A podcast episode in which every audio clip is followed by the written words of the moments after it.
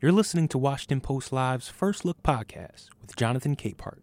Good morning. Welcome to First Look, Washington Post Live's one stop shop for news and analysis. I'm Jonathan Capehart, Associate Editor for the Washington Post. This week was Iowa. Next week is New Hampshire. And Washington Post national political reporter Maeve Reston is in the Granite State covering the first primary in the run for the Republican presidential nomination. Maeve, welcome to First Look. There you are. welcome back to First Look. Thanks so much for having me. Okay, so you're there. So tell us, what's the vibe in New Hampshire four days before the primary? So it's interesting. I was here, uh, you know, a week before Iowa, not going out shadowing uh, people knocking doors, et cetera. And it felt very tight. Um, you know, you would go to one door with door knockers and they would clearly be Trump supporters. And then the next door, they were thinking about Haley or DeSantis. But it now feels um, as though a lot of these attacks on Nikki Haley that the Trump campaign is leveling um, are really having an impact. You know, you know how these conversations go uh, when you're out talking to voters and you start hearing the ad messages coming right back um, that Mhm. they are hearing uh, when they talk about their concerns. There's a lot of um, there's a lot of concern among uh, Republican voters here who were who were thinking about her, who are ready to move on from Trump, um, who are now uh, really sort of hesitating because of these attacks that you know she's taking money from uh, big Democratic donors. Um, all of Trump's attacks in his rallies here. I was with him in Portsmouth, um, where he is saying that she would be just like Joe Biden and you know a pawn of Democrats, Wall Street donors um, that's clearly starting to have an impact. And it's important to remember that she was virtually unchallenged here in New Hampshire. Huge advertising budget in December, early January, and then the Trump campaign spending uh, shot up and his allied groups and they really started going after her. So as one aide said to me like no one had laid a glove on her uh, really before um, this contest. And so we're starting to see the effects of that now. So, you know, and so given what you just said, uh, Maeve, I'm just wondering because you, you, you know, you have um, Nikki Haley out there who's been, as you wrote in, in your story, sharpening her attacks on Trump. Uh, at the time you wrote Mhm. that story, she was going after him over his age um, and Yes. looping in President Biden uh, in that Right. attack. I believe yesterday she was a little more forceful in talking about the, the contrast with Donald Trump. I'm just wondering do New Hampshire voters want her to fight back? Would they would they would New Hampshire voters actually like to see her attack Donald Trump on some very real issues that are bigger than his bigger than his age? Well, so what you're seeing with that is uh, this very complicated tightrope that she is walking here because in order to match uh, Donald Trump's coalition here, to, to make the math work for victory, she has got to pull in some of those soft Trump supporters who still like his record, still like him, just think that somebody else would have a better shot against Biden. She's got to get more of those people in order to win. And at the same time, she's trying to draw in all of these independents in New Hampshire, who are the biggest cohort of voters here, almost 40%, who, many of whom are left leaning and want to hear her just like pummel Trump. And that's what gets them excited. Like a lot of them are, you know, anti Trump. And so it's this very tricky balance for her. And I think that's why she's, you know, trying to lump Biden into the age comparison and continue to make this generational argument because she's she's really trying not to alienate those GOP voters who like Trump, um, who don't want to hear that. Interesting. Very interesting. And so as you're as you're there, before we talk about the other person who the, the third person who's in the race, um, as you're there there in New Hampshire, does it feel like New Hampshire is going to be the blowout for Trump the way Iowa was the blowout for Trump? I, you know, I it, I don't I don't know that it's a blowout, uh, but when you look at his numbers, the way the one operative was explaining him to me in New Hampshire is that he's been like a goalpost over the last uh, year. His support really stays steady, right in that like 45% range through all of his controversies. His people stay with him. And the problem for Nikki Haley here was that she really needed Vivek Ramaswamy to stay in the race and not Mm. Uh, free up those votes and, you know, let them because once those votes go to Trump, he's getting really pretty close to 50%. And so I, I think it felt a lot tighter uh, last week, but we are starting to see some polls where she is dropping. So maybe Mm. not the blowout that he was looking for, but it's getting harder and harder to imagine um, how Haley can actually beat him Mhm. here. Um, so you you know who's not getting 50%? Uh, Florida Governor Ron DeSantis. Uh, I can't remember Yeah. which poll it was that came out this week, but it showed Donald Trump, I believe, at 50 at 50% or 51%, Nikki Haley um, second, but not, Yeah. you know, too far. And then Ron DeSantis polling at 5%. Is he even a Right. factor in New Hampshire? Do you hear people talking about him or even maybe even lamenting the fact that he's not going anywhere seemingly in New Hampshire?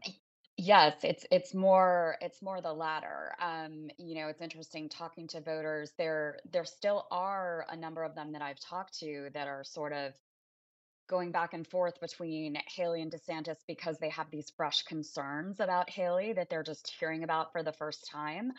Um, but he really just kind of abandoned this state after um, he was revamping his campaign. You know, there was all the turmoil in the super PAC last fall, and he basically stopped coming here, is the way that people described it. Um, he went pretty much dark on the airways by November. Um, there was nothing from his allied groups either. So I've seen some stray like door hangers for DeSantis, but he is really not a presence here. And um, and there are some voters that are that are pretty bummed about that, that feel like he would have been, um, you know, a stronger candidate than Haley. These are the sort of voters that want to move on from Trump, but they clearly see him going nowhere. And so what they would say to me is that they don't want to throw away their vote here. Mhm. Uh, one more question for you, Maeve. I know you you you're you're there. You're covering the the Republican primary, but a long time ago, well, last election cycle, New Hampshire was also the first primary uh, for Democrats. It isn't any longer. South Carolina is the first primary. I'm wondering, are you hearing any rumblings among new uh, among Granite Staters grumbling about the fact that the Democrats deb uh, abandoned them? Absolutely. People are still very mad about that here. And um, there is a Biden write in campaign that's going on. You know, he's not even on the ballot uh, on Tuesday. And so you've got others here like Dean Phillips who've been sort of running around and trying to um, embarrass Biden here. But um, but what we're seeing happening is, you know, a lot of the independents that we were just talking about, the left leaning ones who uh, might have cast their ballot in the Democratic primary now see that as a complete a complete waste. Um, and they're gonna play in the GOP primary. So that's creating some really Biden's absence here is creating some really interesting dynamics on the GOP side that could help Nikki Haley. Interesting. Very interesting. Maeve Reston, Washington Post national political reporter, uh, coming to us from. Are you? You're not in Manchester. Which New New I'm Hampshire town are you? I you am in? in Manchester. I am You are in in Manchester. Manchester. Um, After driving through the snow earlier this week all over the state. So Um, well, a couple things. One, thank you for coming on. Two, stay warm. And three, drive safely. I will. I will. Thank you so All right, much. Maeve, thank you so much. Um, time for the opinions roundtable. So let's go to the opinion side of the Washington Post, where we will find Washington Post associate editor Ruth Marcus and Washington Post columnist Hugh Hewitt. Ruth and Hugh, uh, welcome back to First Look. It's, I think this might be my first time seeing you both since the new year. So happy New, Year. Um, okay, so before we get into um, a potential Biden Trump rematch in New Hampshire and all of that, the, can we talk real quickly about the, the funding deal that you race through the Senate, race through the House, signed into, into law by the president, which keeps the government open until March 1st and March 8th with this tiered situation. Um, the reporting is that Speaker Johnson may or may not be in trouble. Punchbowl reports all the people, all the Republicans who voted against it, and a lot of the, his entire leadership team, plus a bunch of co- Republican committee chairs voted against it. Hugh, should Speaker Johnson be afraid for his hold on the gavel in the way that Speaker McCarthy had to be afraid days before he was um, removed? Yeah. For There's doing a the knucklehead caucus in the Republican Party. The knucklehead caucus numbers a dozen. And if the knuckleheads get together and want to screw up the House again, they will. They shot themselves in the foot and the entire grand old party in the foot when they toppled Kevin McCarthy. No reason they wouldn't do it again. They're not the world's brightest people. and, and okay, knucklehead caucus. You you want to you want to gild that lily? no, I think this is the point when you're in a courtroom where you say no more questions and just step down. I can't I cannot improve on knucklehead caucus, um, except to say that you know the very the sound of can kicking is becoming awfully familiar. Um, well, let me put this question to you then, Ruth. The other situation that Speaker, McC- uh, Speaker McCarthy, Speaker Johnson finds himself in is that you've got um, a bipartisan group of senators uh, in, uh, uh, in the Senate trying to hammer together an immigration deal that's tied to aid for Ukraine, Israel, and Taiwan. You have Republicans who are out there saying, this is a great deal. We've got to get this done as means of trying to, I suppose, put pressure on House Republicans. And yet you've got Speaker Johnson saying, I don't care what comes out of the Senate, we're not doing it. Well, I think the word knucklehead comes to mind on that. It is eh, eh, knucklehead, but also um, politically motivated.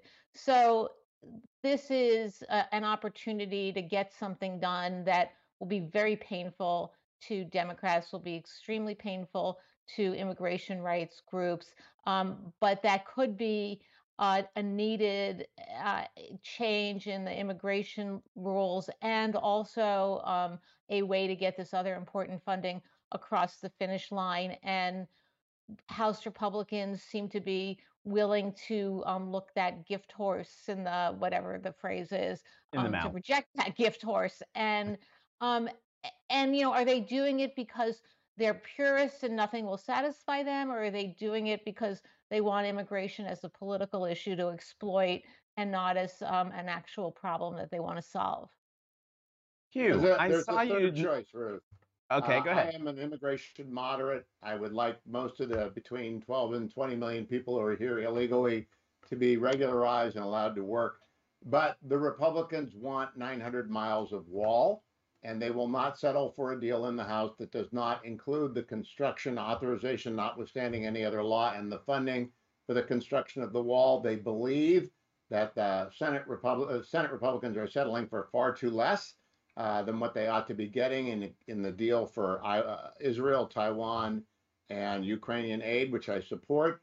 But I believe the speaker is correct in saying no wall, no deal. We'll talk about it in the fall because the American people will not take another 8 million illegal entries over three years as they have under President Biden. So it's not enough. The changes that are being proposed are not even remotely close to a border fix. Well, well I don't think your wall's going to do the trick, but we can continue that offline. Right, and also um, we don't know the specifics of the the Senate the Senate proposal because it hasn't actually been released. So we're all just oh I what? Do. I do. I've been talking to the senators. The wall's not in there yet. Interesting. All right, uh, Hugh, I'm going to stick with you. We Talk about what's going to happen in New Hampshire in in four days. You had Governor DeSantis, um, Florida Governor Ron DeSantis, on your on your radio show.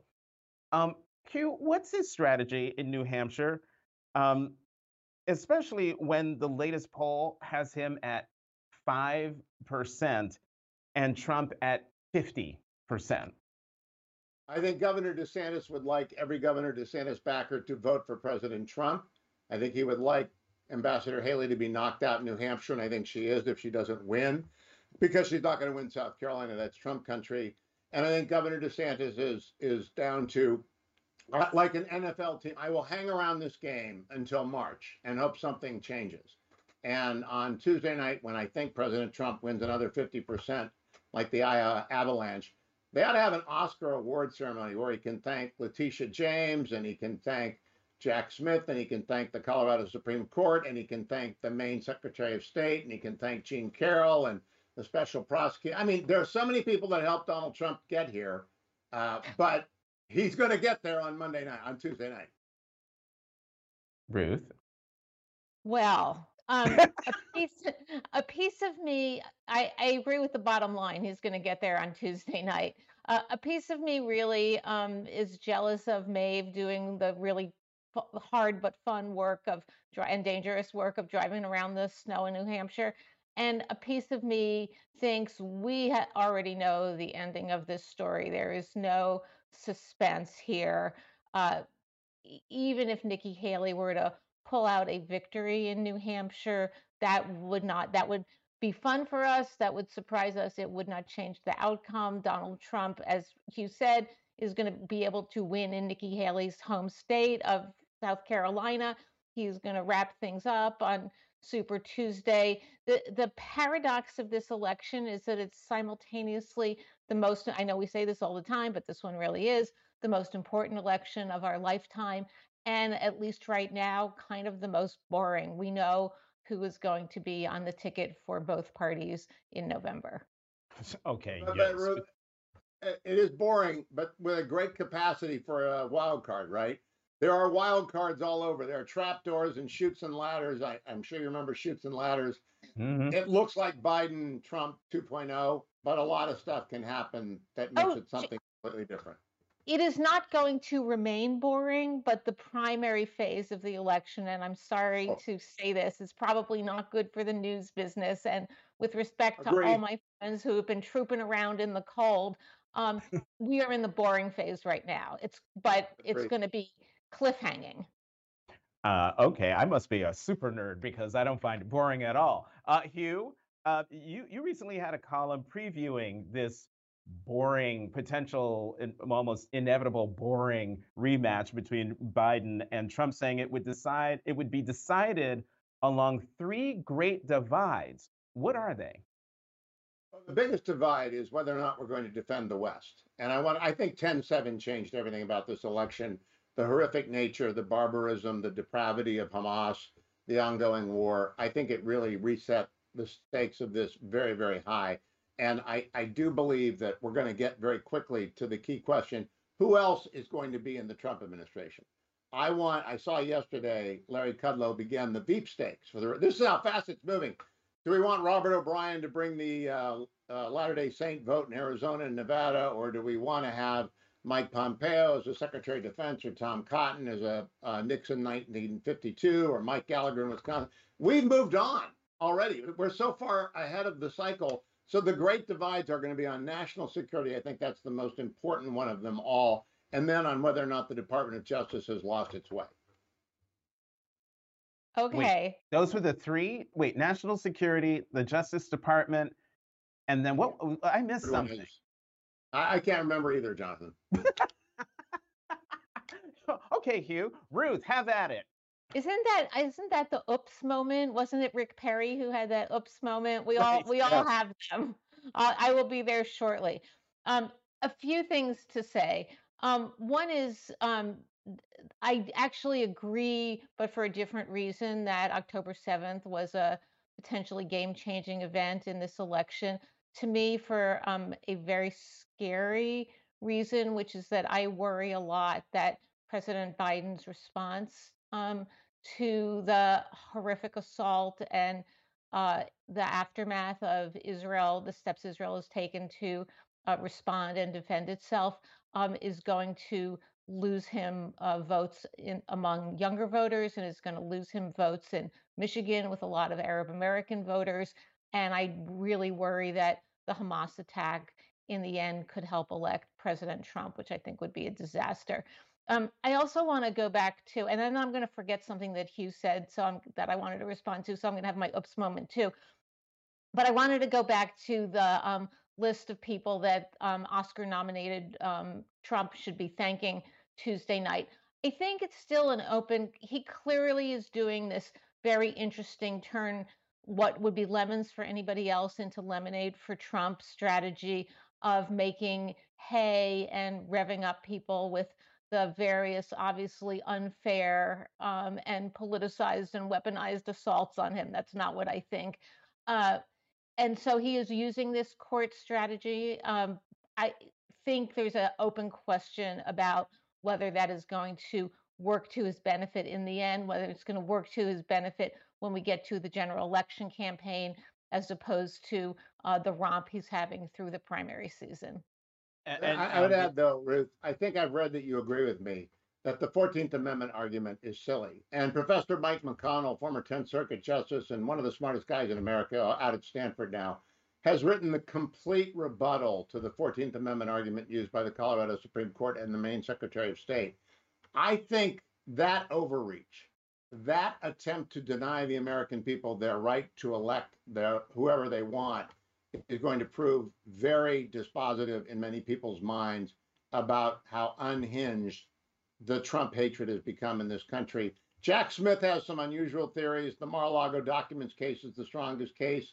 The other mm-hmm. stuff, Letitia James, is kind of a sideshow. But the 14th Amendment was a bridge too far. I think you agreed with me on that, didn't you? I, I agree with you. I, I do not think that it would be healthy for the country, healthy for democracy to have Trump removed from the ballot by state officials or state judges or anybody else. I don't think it's going to end up being a dispositive issue because I think the Supreme Court has wisely taken this up, has set it for argument February 8th, is going to decide it with dispatch and I think potentially unanimously in Trump's favor.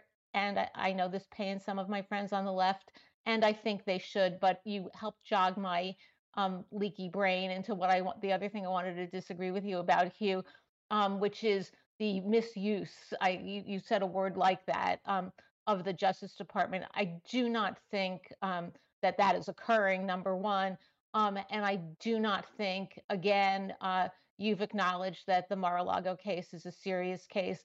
I agree with you on that. I would say the January 6th case, the president's um, efforts to prevent a peaceful transfer of power and to undo the clear results of the election also make are very serious charges. They should be brought seriously. This is he can say it all as many times as he wants and i know he's going to convince his voters um, but this is a case of the justice department doing what it should be doing and not acting for political reasons you guys have had a, a big back and forth uh, but there's some things I need to point out. Um, Hugh, your third your your third great divide was age. So um, in, in, the in the Biden Trump rematch. The other thing is let's keep it. We need to keep in mind a few things. A lot of these these challenges to Trump being on the ballot have been brought um, by Republic, Republican citizens. And let's also be clear that the, the the challenge here is not for the general election ballot. It is for the state primary ballot, which is why you're seeing yeah, these challenges. those are true. It's true, Jonathan. It's beside yeah, the point. I think it's going to be 9 0. Uh, what my objection to the Department of Justice, long ago when the dinosaurs roamed the earth, I was the uh, clerk to the special panel of DC Circuit judges that appointed independent counsels under the old law. And I've studied special counsels and independent counsels as Ruth has for a long time. The appointment of Jack Smith is very unusual, actually without precedent in my view, and the parallel course that Mr. Hur is taking with the president's uh, documents from his garage lead me to conclude there isn't one standard at work here. I'm very troubled by the politicization of the special counsel here, and I believe his his argument in Mar-a-Lago is different. I haven't seen the defense, so I can't comment on the defense. That's a obstruction case. But he was not. Uh, Jack Smith did not charge the president with insurrection, which is, I think, what most people thought he was but rather with the same kind of overreach that he did in the McDonnell case. And I believe eventually the former president will be vindicated on that charge too. Can we talk about another case, um, the E. Jean Carroll case? Uh, you're both you're both lawyers. Uh, I am not. Um, can we talk about his antics in the courtroom and and, and the tightrope you think the judge is walking here? Because all I know is this: if I had done even a millifraction of what Donald Trump did in the courtroom this week, I I would have been thrown in jail after the first outburst. So I would love your thoughts on the antics and and what you think the judge should or shouldn't do. Ruth, you go first. Uh, the judge, uh, as as usual with Trump, he is saying um, the quiet part out loud. So the judge admonished him for making his kind of not very quiet commentary that the jury people worried could hear. Uh, but the judge said outside of the earshot of the jury, um, if you do this, I'm going to have to remove you from the court. I don't want to have to do that, though I'm sure you would love it. And Trump said, yes, I would love it. Um, he's trying to provoke this judge and every other judge that he has been before um, to do something that will make him look in the eyes of Hugh and others like even more of a martyr, even more of a victim, a victim of who, you know, Democratic appointed judges and and Democratic um, district attorneys and everything else. And so the judges judges are really in a difficult situation because the ordinary tools that they would use are not effective against Trump. In fact, they might be helpful to Trump. And so I really don't think I have a very good solution for what a judge should do in this circumstance. Yeah, it's like he's stress testing this, the stress testing the the judicial system, and um, not clear the judicial system is going to um, withstand the stress. Um, Hugh, you were invoked, and also we've got less than a minute, so you get the last word. Okay, I'll stick the point. Donald Trump is a media genius, and every platform, whether it is a courtroom or a campaign rally or an interview on Fox or a debate, he knows better than his opponents how to manipulate and exploit that to message. And only when Democrats realize and judges realize that he is a master of every media stage will they understand it's best not to put him on those stages if they don't want to lose the exchange. I think he did. I've been in a half dozen courtrooms in my life. i am not a trial lawyer, so I'm not about to tell you what trial lawyers should do. I just I believe that the former president will exploit successfully any stage on which he appears yeah, any stage, any circumstances, as the, the judicial system, the judges, everyone, uh, we're all in a damned if you do, damned if you don't situation. Ruth Marcus, Hugh Hewitt, as always, thank you both very much for coming to First Look. Have a good weekend. Thanks, you Jonathan, too. Good to see you, Ruth. Thanks for listening.